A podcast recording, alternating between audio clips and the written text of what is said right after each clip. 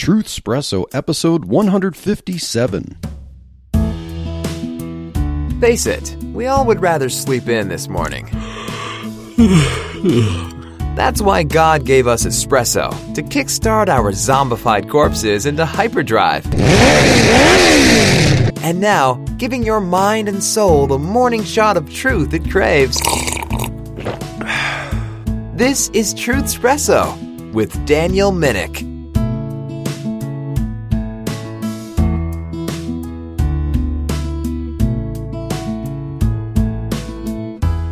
Hey there, friends, family, and lurkers alike. This is your host, Daniel Minnick, for another exciting episode of Truth Espresso. And I'm going solo for this episode because I'm going to resurrect some notes that I had for a Sunday school lesson that I began to teach um, a little over two years ago. And that was a little bit before COVID happened and kind of changed things with where we could meet for church. Uh, eventually, the structure of things changed, and I no longer was uh, teaching Sunday school. The different uh, classes changed eventually when we were able to meet in a different building. But the notes for this lesson are actually to continue and to conclude the series that I began on Truth Espresso quite a while while ago. It seemed, if you listen to the episodes on answering the question, is Jesus like your favorite superhero? That was a, a series of lessons that I was teaching in Sunday school at my church uh, in an adult Sunday school class.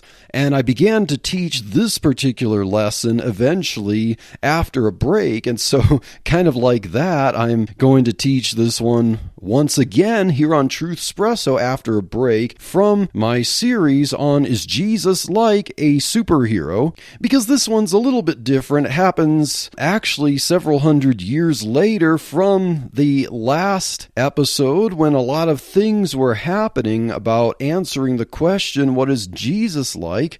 And so it's okay if I take a break from that, but now to get back and to conclude it, because this is one question that involved a lot of strife, it involved a lot of persecution, and of course, involved a lot of politics. And what makes this episode different is the fact that I could not find a superhero for this one. But do not be dismayed, I did find a comic person, but he's not a superhero. He's actually a super villain. yes, I did not just lightly pick a super villain because I wanted to pick a super villain. I picked a super villain because I searched long and hard. I even came up with one barely known superhero, but he seemed to have like a multi personality disorder, and that just didn't fit the bill here. So I was left with my initial inclination of a supervillain. And of course, uh, you know, asking if Jesus is like a supervillain. Of course, you know, no one's going to say yes to that. But I'm not looking at this particular supervillain in terms of what his life was like and what side of the good bad divide he's on, but kind of more of an ontological illustration because that's what this series of episodes is about is trying to find a character to which our minds could relate and see as an analogy to understand an historical concept. And so, this episode is about answering the question Is Jesus like Dr. Octopus, or Doc Ock, as he's nicknamed in the Spider Man comic book series and movies?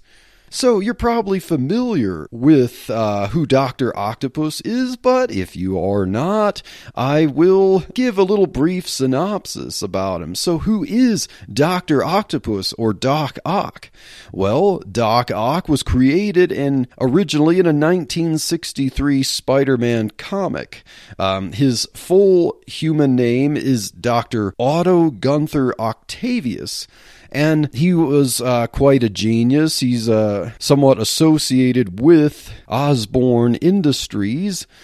he created a contraption with four long mechanical arms to help him to be more efficient with lab experiments because he was a, a feisty inventor. And not only did he want to invent things, but he wanted to invent things that would actually then help him further event things more efficiently. And so, why did he create a harness that has four long mechanical arms that are almost like octopus tentacles? Well, it would help him reach things further away without having to have to walk over and grab things all the time. He was all about getting things done and getting them done quickly. And another advantage is if he's dealing with dangerous chemicals, instead of having to put gloves on and risk spilling something on him, if he had shaky hands or something like that, he could just will his uh, one of his tentacles over and grab a chemical from far away and maybe put it into a test tube or you know a pot or something like that. And if it spills, well, hey, it spills on the metal and it doesn't spill on his flesh. So he had a good idea in inventing that harness. And so, what happened one time during a lab experiment is that, you know, how often happens that creates some of these amazing people, superheroes, supervillains in comic books is that an accident happens in a laboratory. And so that happens with Dr. Octopus as he's doing an experiment, an accident happens, which then causes the contraption, the harness with the four tentacles to fuse permanently permanently to his body.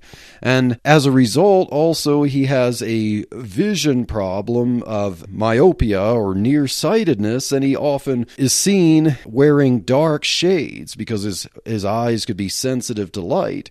He's also known physically to be uh, shorter and stockier than the average person but that seems to fit with the physique of him, you know, kind of looking more like an octopus as the arms are fused permanently to his body. And now, you know, with two arms, two legs, and then four arms that extend out uh, mechanically, that then he has a total of eight appendages. And that's why he's called Dr. Octopus. And of course, they intentionally made his name Otto and Octavius kind of to just flow off the tongue and sound more like an octopus.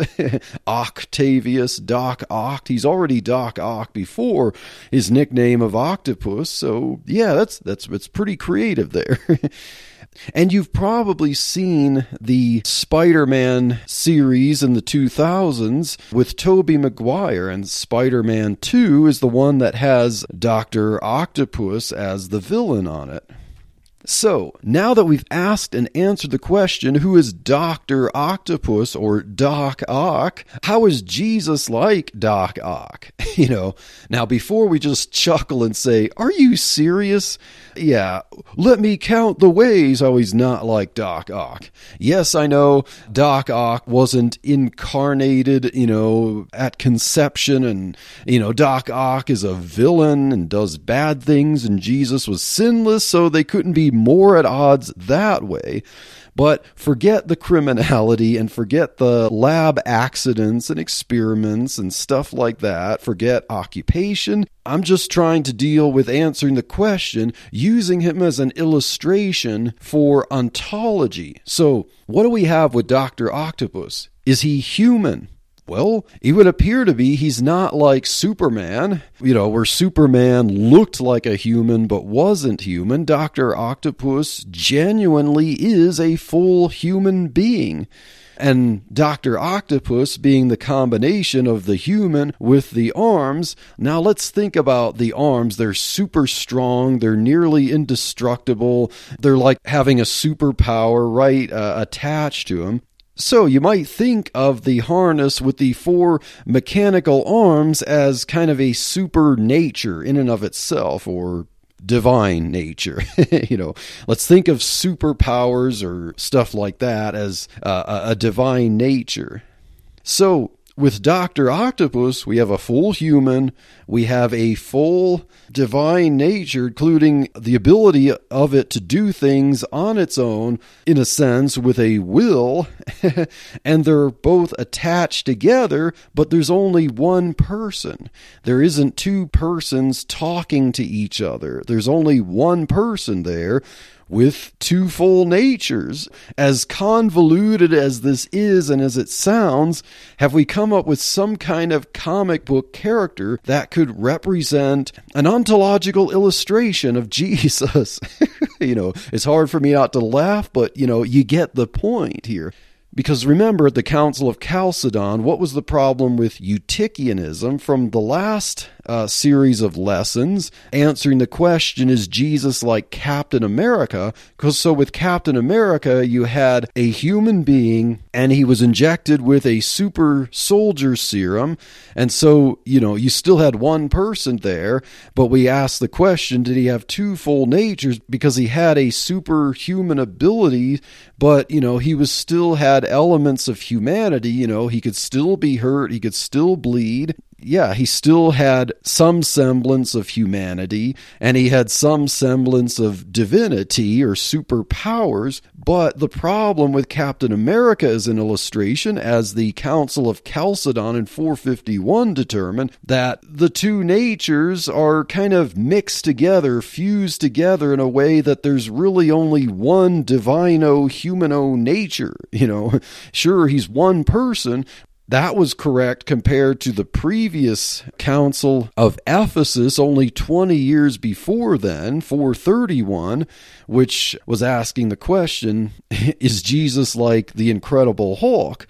Where you had one body there, but you had two persons. The two natures each had their own person inhabiting one body. You know, so the Incredible Hulk, Gollum, or Dr. Jekyll and Mr. Hyde were kind of illustrations of that error. And then Captain America, or then even Spider Man in this case, would be an illustration of Eutychianism or monophysitism, the idea of one nature as a result of the two. So Jesus, according to Chalcedon and Christian orthodoxy, has to be one person with two full and distinct natures. So now we move over 200 years later to the question well, now we have uh, a proposal that will be coming up that says, yes, we agree that Jesus is one person with two natures, but then there's a squabble over the idea of the will. And can Jesus have just one will? Or did he have two wills? Did Jesus have one will, and is the will a component of personhood? Or did Jesus have two wills and the will corresponds with the nature so that he has to have both a human and a divine will to be fully human or fully divine? And that was the question that then came up. So, what about Dr. Octopus? Does this adequately illustrate the one person with two natures thing is it you know as silly as this is as convoluted as this is is this a mental picture that helps us to understand one person with two full natures and have an an orthodox uh, rendering of Jesus ontologically?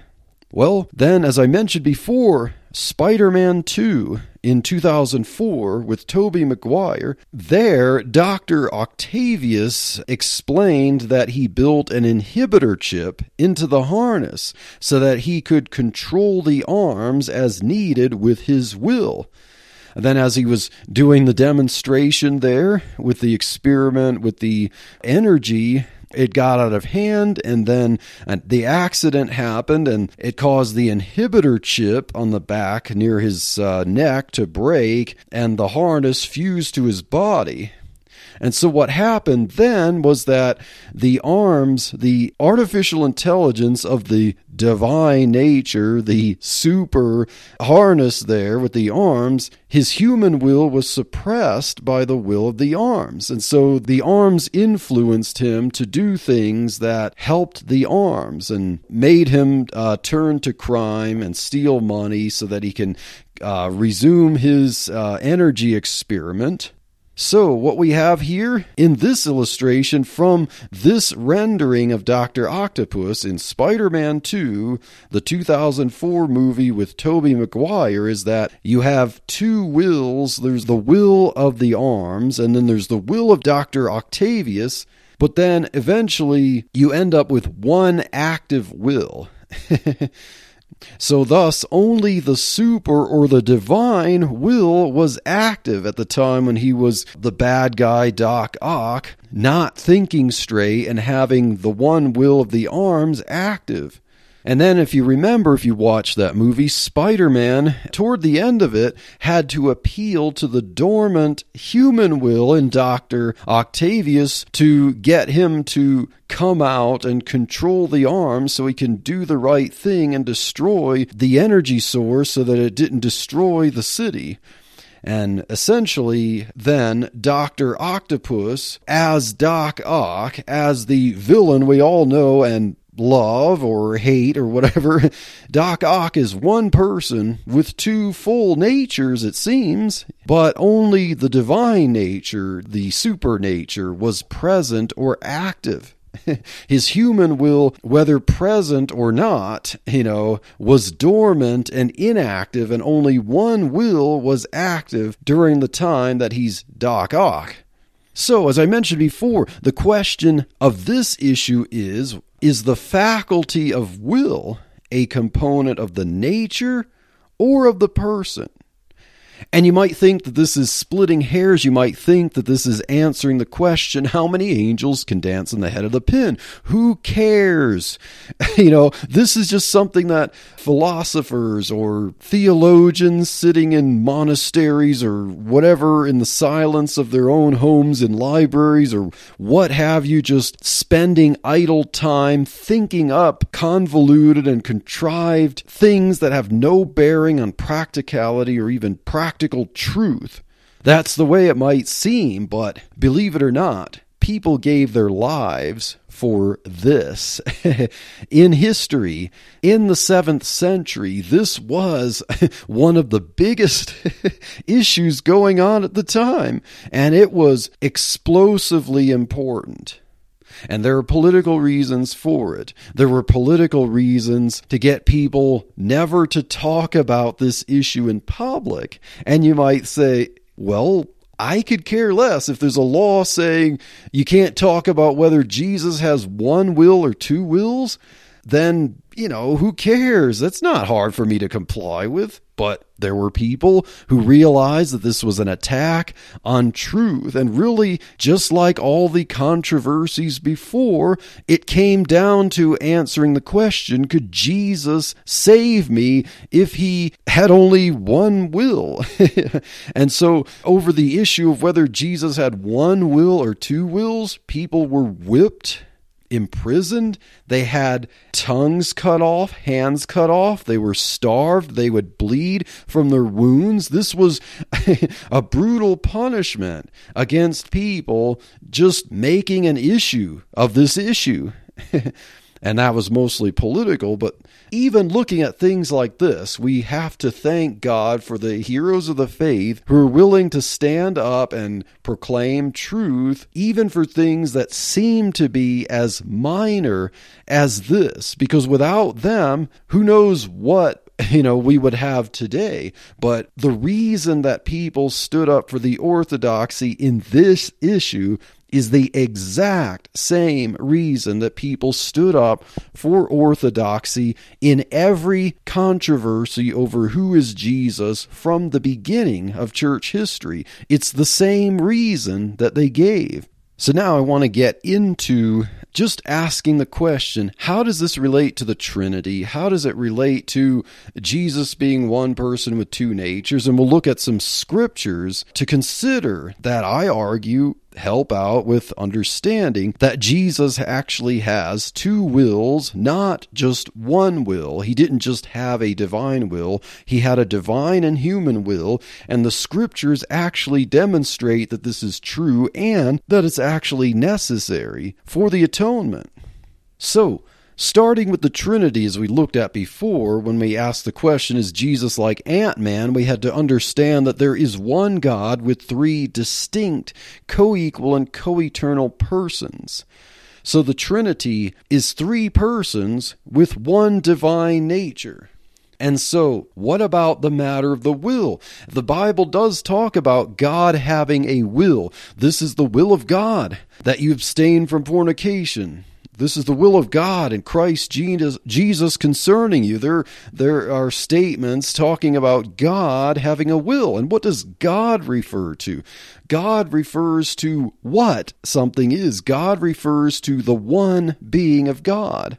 Now, sometimes it'll be a shortcut to refer to specifically the person of the Father as the autarch the fountainhead of salvation, the one whom we understand as revealed in Scripture when referring to Yahweh. But then in the New Testament, we have the revelation of the Trinity as Father, Son, and Holy Spirit.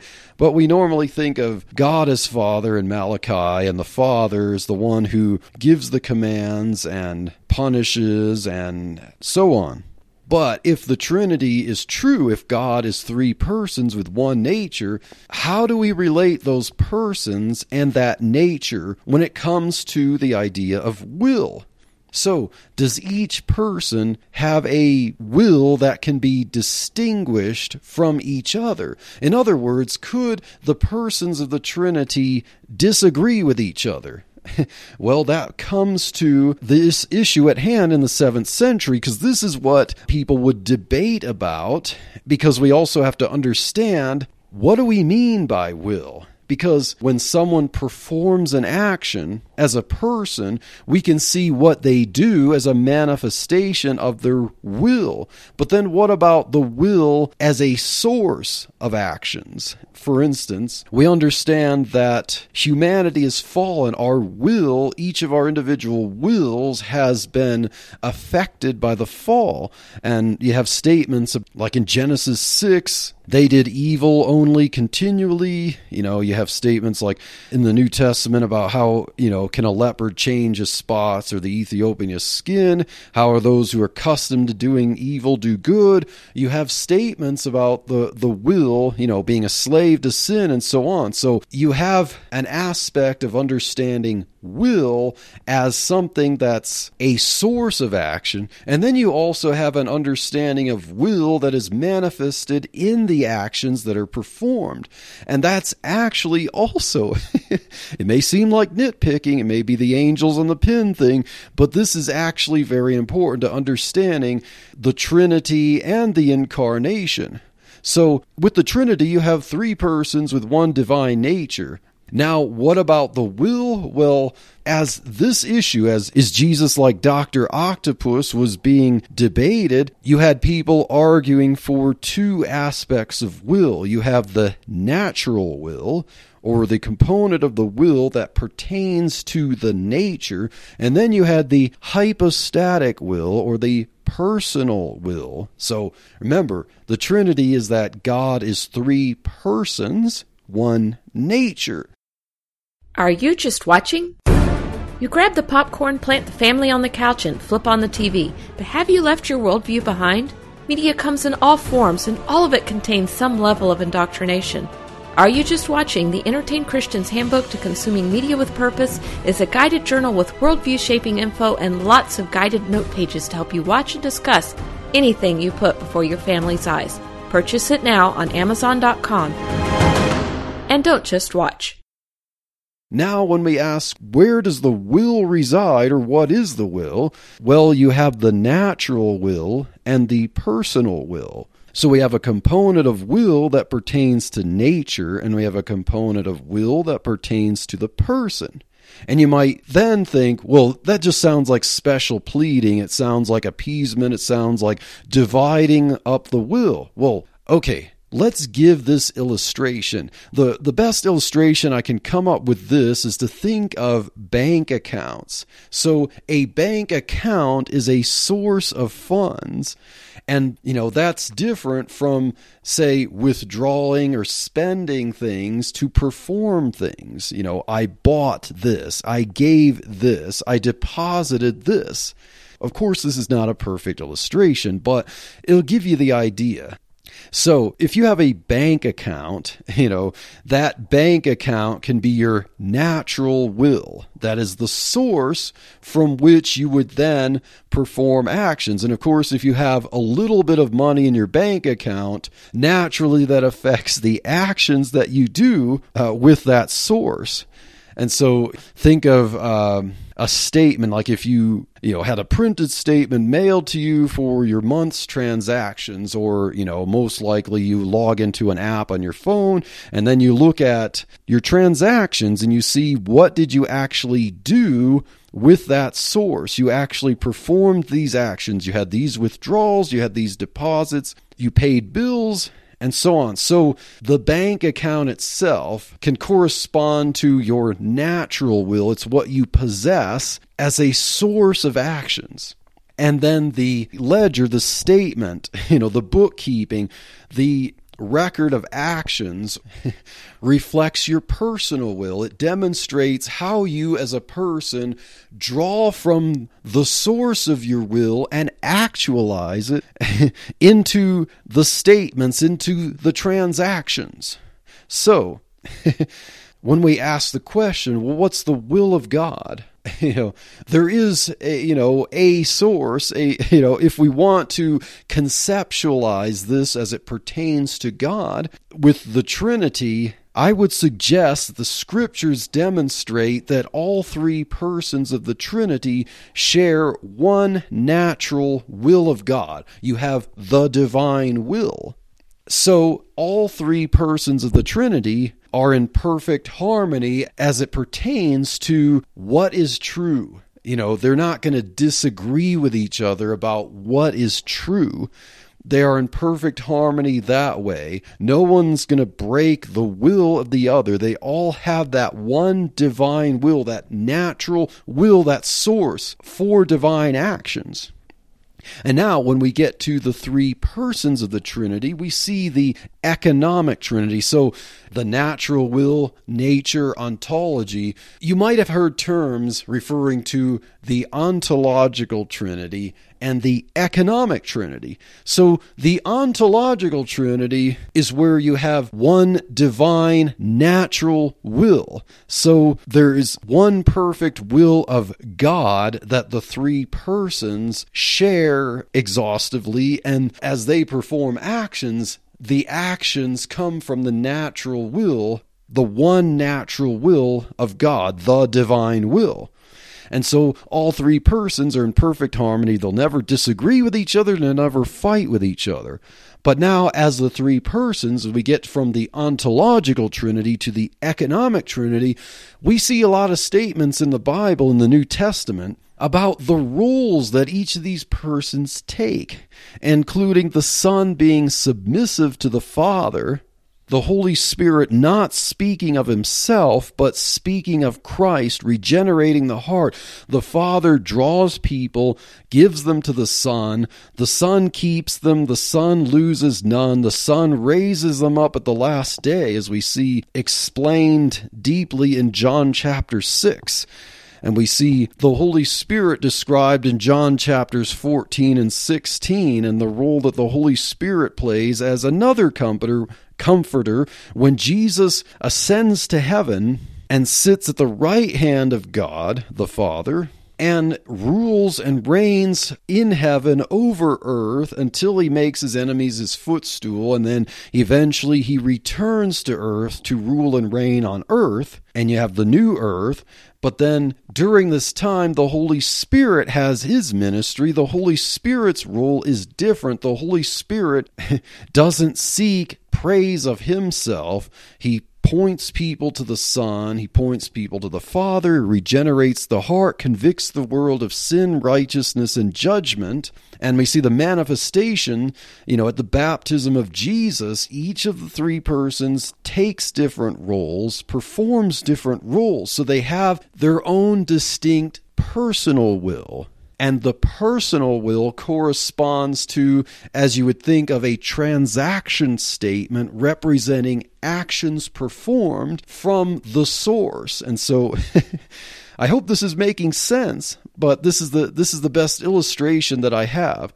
So you have one account you, basically, if you think of the divine nature of God, you have one bank account and then you have three separate transaction statements. You know, you have the Father's transactions, the Son's transactions, and the Holy Spirit's transactions, statements there reflecting their personal will, the roles they perform, the actions they perform, but they all reflect the same divine will, natural will from the same bank account. So I hope that helps to understand that the Trinity are in perfect agreement and harmony, reflecting the one natural divine will of God, and that the three persons take different roles, perform different actions from that will, reflecting their individual personal will, and that's the economic Trinity. And then this illustration then helps as we move from the Trinity to the incarnation, because now the Trinity, remember, you have one nature and three persons. But then with the incarnation, you have Jesus with that same divine nature. But now Jesus is the one person, the second person of the Trinity. He's the one person there with two full natures, divine and human. So now, if we take that understanding of natural will and personal will, then for Jesus to be fully, truly human and fully, truly God, he has two full natural wills. So he has a divine will and he has a human will. So Jesus has two different bank accounts, as it will, to give this illustration. Let's think of this that Jesus has two different bank accounts. One of them is the divine bank account, and the other is the human bank account. I hope you're following me here, but you know, this is the best way I can explain it. Two bank accounts, two natural wills, two sources of willful actions. But then, since he's one singular person, let's say, just imagine that you have a transaction statement that reflects transactions that come that interpolate that you know demonstrate actions coming from both bank accounts on one statement.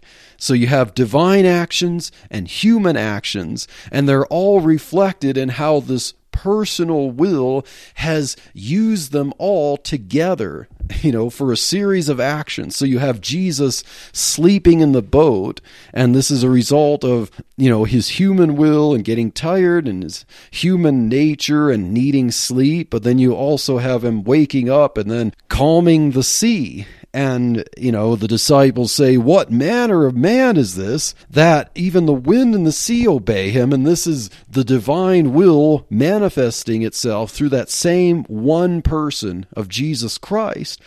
And so Jesus' transaction statement shows being tired and sleeping. It also shows calming the sea and the storm, the wind. You know, it shows him being hungry and thirsty. It shows him breaking bread and feeding uh, thousands of people. You know, it shows him walking on water. It shows him crying when Lazarus died. it shows him also saying that the will of God will be performed and that you need to have faith. I am the resurrection and the life. You see, one statement, one transaction statement, one personal transaction statement showing a perfect harmony, a personal harmony of actions that come from two separate bank accounts.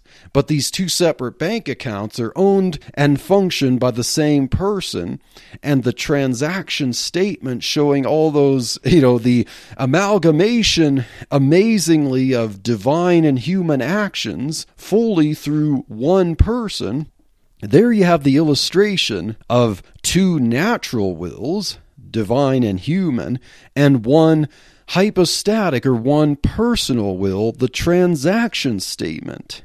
So I hope that this helps you to understand this. And as I continue this on the next episode for part two, we'll get into really in depth why this is necessary. Like you might think, okay, Daniel, I get it. I understand that the illustration helps. But still, that doesn't mean it's true. That doesn't mean it's necessary. Why does it have to be that way? Well, we'll really get into that in the next episode as we get into history, as we get into how people suffered for this, basically. But we'll also, of course, get into answering the question what's wrong with monothelitism, the idea that Jesus only had a divine will and not a human will, also. And of course, spoiler alert, heads up, the answer will be substitutionary atonement.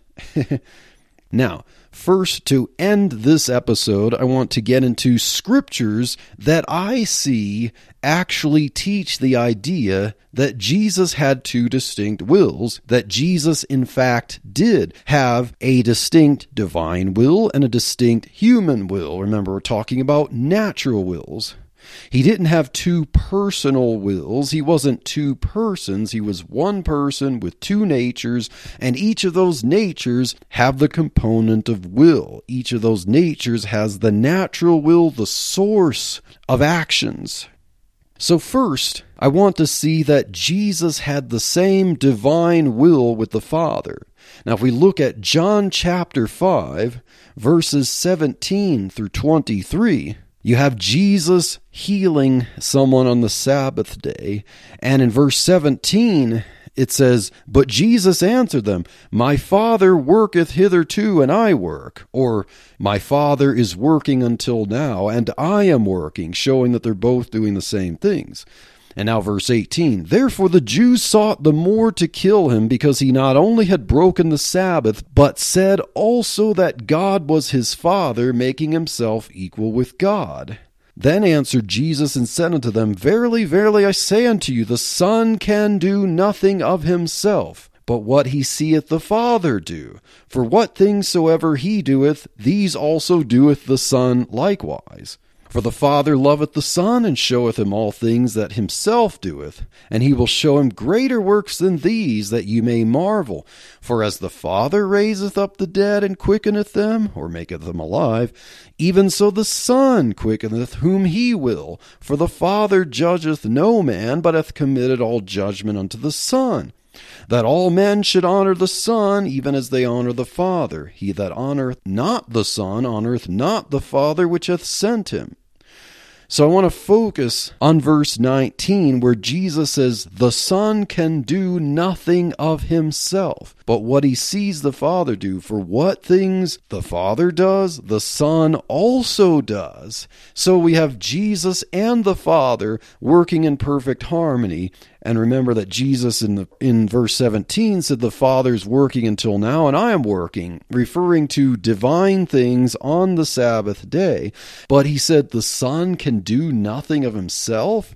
Now think about it. How many people disobey God and sin and break God's law? Well, that shows that as a distinct human being who has just a human will, we do things differently from the Father. We do things of ourselves via our human, flawed, natural will, and we do sin.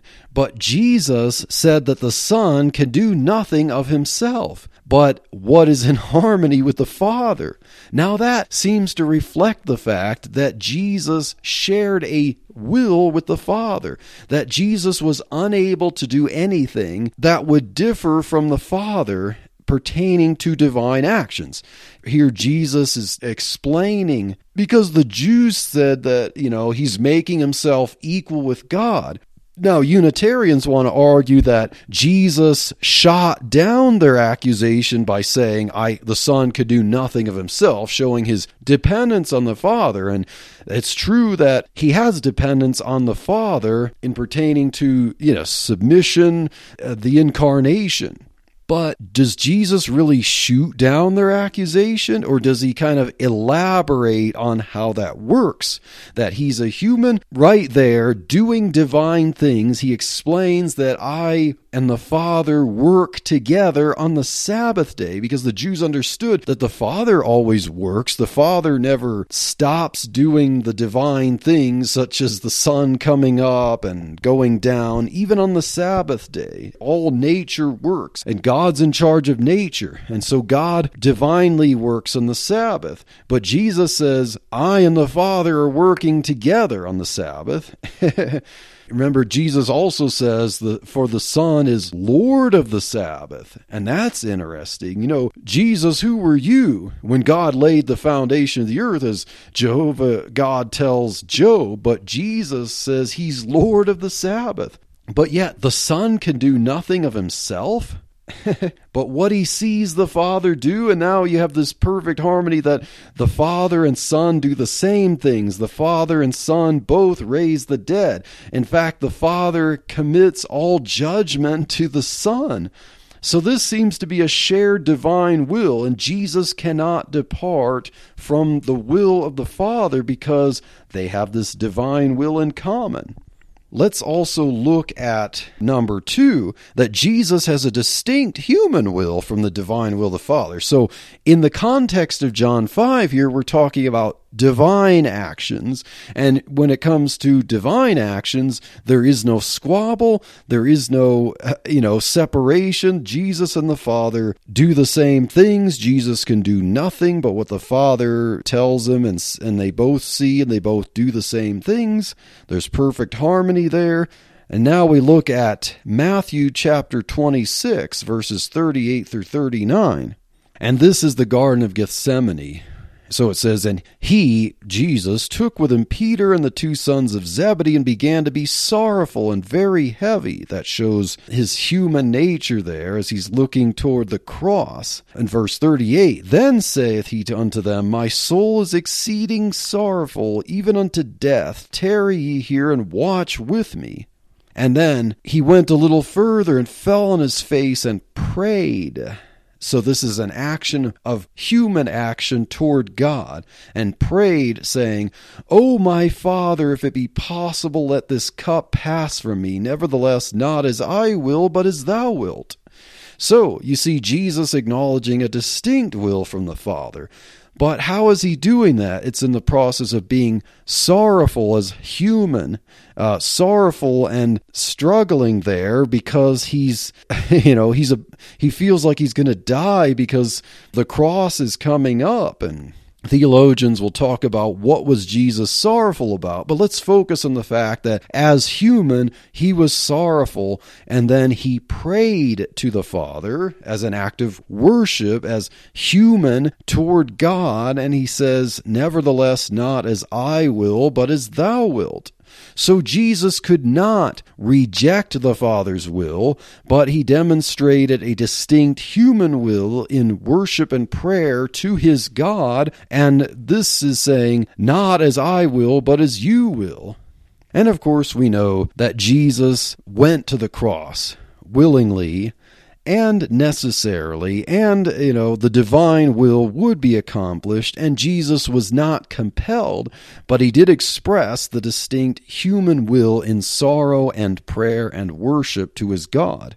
We also see Hebrews chapter 10, verses 7 through 9, where we see the humanity of Jesus speaking to God. He says, Then said I, Lo, I come. In the volume of the book it is written of me to do thy will, O God. Above, when he said, Sacrifice and offering and burnt offerings and offering for sin, thou wouldest not, or you wouldn't you didn't desire, neither hadst pleasure therein, which are offered by the law. Then said he, Lo, I come to do thy will, O God. He taketh away the first, that he may establish the second. And it's talking about the covenant there, the first, co- the old covenant, and he institutes the new covenant by his blood. But as a matter of prophecy, of divine will, you have the will of God expressed in what Jesus would do. And as human, Jesus recognizes, I come, it is written of me to do your will, O God. And he did, in fact, do the will of God, as Jesus, with the divine will that he shares exhaustively with the Father in John 5, he says, I can do nothing of myself. So, as human, he comes to do the will of God. As divine, he and the Father do the same things, and he could do nothing of himself, ap tu, apart from the Father. So, what about the question of temptation? So, point number three God cannot be tempted, but man can be. We see this clearly spelled out in James chapter 1, verses 13 through 16. So, James says, Let no man say when he is tempted, I am tempted of God. For God cannot be tempted with evil, neither tempteth he any man. For every man is tempted when he is drawn away of his own lust and enticed. Then when lust hath conceived, it bringeth forth sin, and sin, when it is finished, bringeth forth death. Do not err, my beloved brethren. So James is appealing to his human readership and saying that no one can blame God for being tempted with sin or to do evil acts, for God cannot be tempted with evil, neither does he tempt anyone. So if God cannot be tempted with evil, then what about Jesus? Wasn't Jesus tempted with evil? Well, if he was, then if he only had a divine will, then he couldn't be tempted to do evil. He couldn't be tempted to sin as something that, like, oh man, how am I going to handle this? I just might slip up and do it. No, God cannot be tempted with evil. We see clearly in James. And now, point four the Son was incarnate so that he can be tempted as a human. And we see in Hebrews chapter 2, and I brought this up on previous episodes, but it's most manifest for this question here because it's specifically about will. So, Hebrews chapter 2, verses 16 through 18, it says, For verily he, referring to Jesus, took not on him the nature of angels, but he took on him the seed of Abraham. So he didn't become incarnate as an angel to save angels, he took on the seed of Abraham or humanity to save humanity. Verse 17 Wherefore in all things it behooved him to be made like to his brethren, that he might be a merciful and faithful high priest in things pertaining to God to make reconciliation for the sins of the people. So, verse 17 says that it behooved him to be made like his brethren in all things. So, Here's the question if Jesus did not have the natural human will, then could we really say that he was made like his brethren in all things? And then we're going to see in the next verse how it explains uh, that Jesus had to be a, have a human will. Well, verse 17 says that he did this so that he can make reconciliation for the sins of the people. So we see that it's important that Jesus have a full, entire, 100% human incarnation to be the Savior. And now verse 18 says, For in that he himself hath suffered being tempted, he is able to succor them that are tempted. So this is very clear in Hebrews that the incarnation, he took on the nature of the seed of Abraham. In all things he was made like his brethren, so that he can be a, a faithful high priest to God, and so that he can make reconciliation for the sins of the people, and so that he can suffer being tempted, so that he could comfort those who are tempted. So we see that it is absolutely, utterly important for Jesus to have an uncompromised incarnation. He was 100% God and 100% man. And to be 100% man, he had to have a human will so that he could suffer being tempted because we see in James chapter 1 God cannot be tempted with evil. But we see Jesus being led of the Spirit into the wilderness in Matthew chapter 4 and Luke chapter 4 to be tempted by the devil. And Jesus resisted that temptation. But if he just had a divine will, Satan couldn't tempt him. But if he has the human will, Satan can tempt him. And so I hope that this part one of answering the question is Jesus like Doc Ock? I hope Doc Ock was a decent enough illustration of what we're talking about. And I hope that the bank account and the statement illustration help to understand and to illustrate the natural will as a source of actions and the personal will as the will actualized, and to understand the difference between the will as it relates to a nature and the will as it relates to the person possessing the nature. I know that this might be a little bit overwhelming, but I really hope that these illustrations helped because then we're going to, in the next part, the next episode, look at the history and see how many people suffered and all the politics surrounding this very question that we're talking about. Did Jesus have one will or two wills? So stay tuned for the next episode for Is Jesus Like Dr. Octopus Part 2 and God bless. Thank you for waking up with Truth Espresso. Good morning, and God bless your day. Hey, friends, Daniel Minnick here again. If you liked waking up to this episode of Truth Espresso, I would really appreciate it if you would rate it on Apple Podcasts, Stitcher, or whatever application you use to listen to Truth Espresso.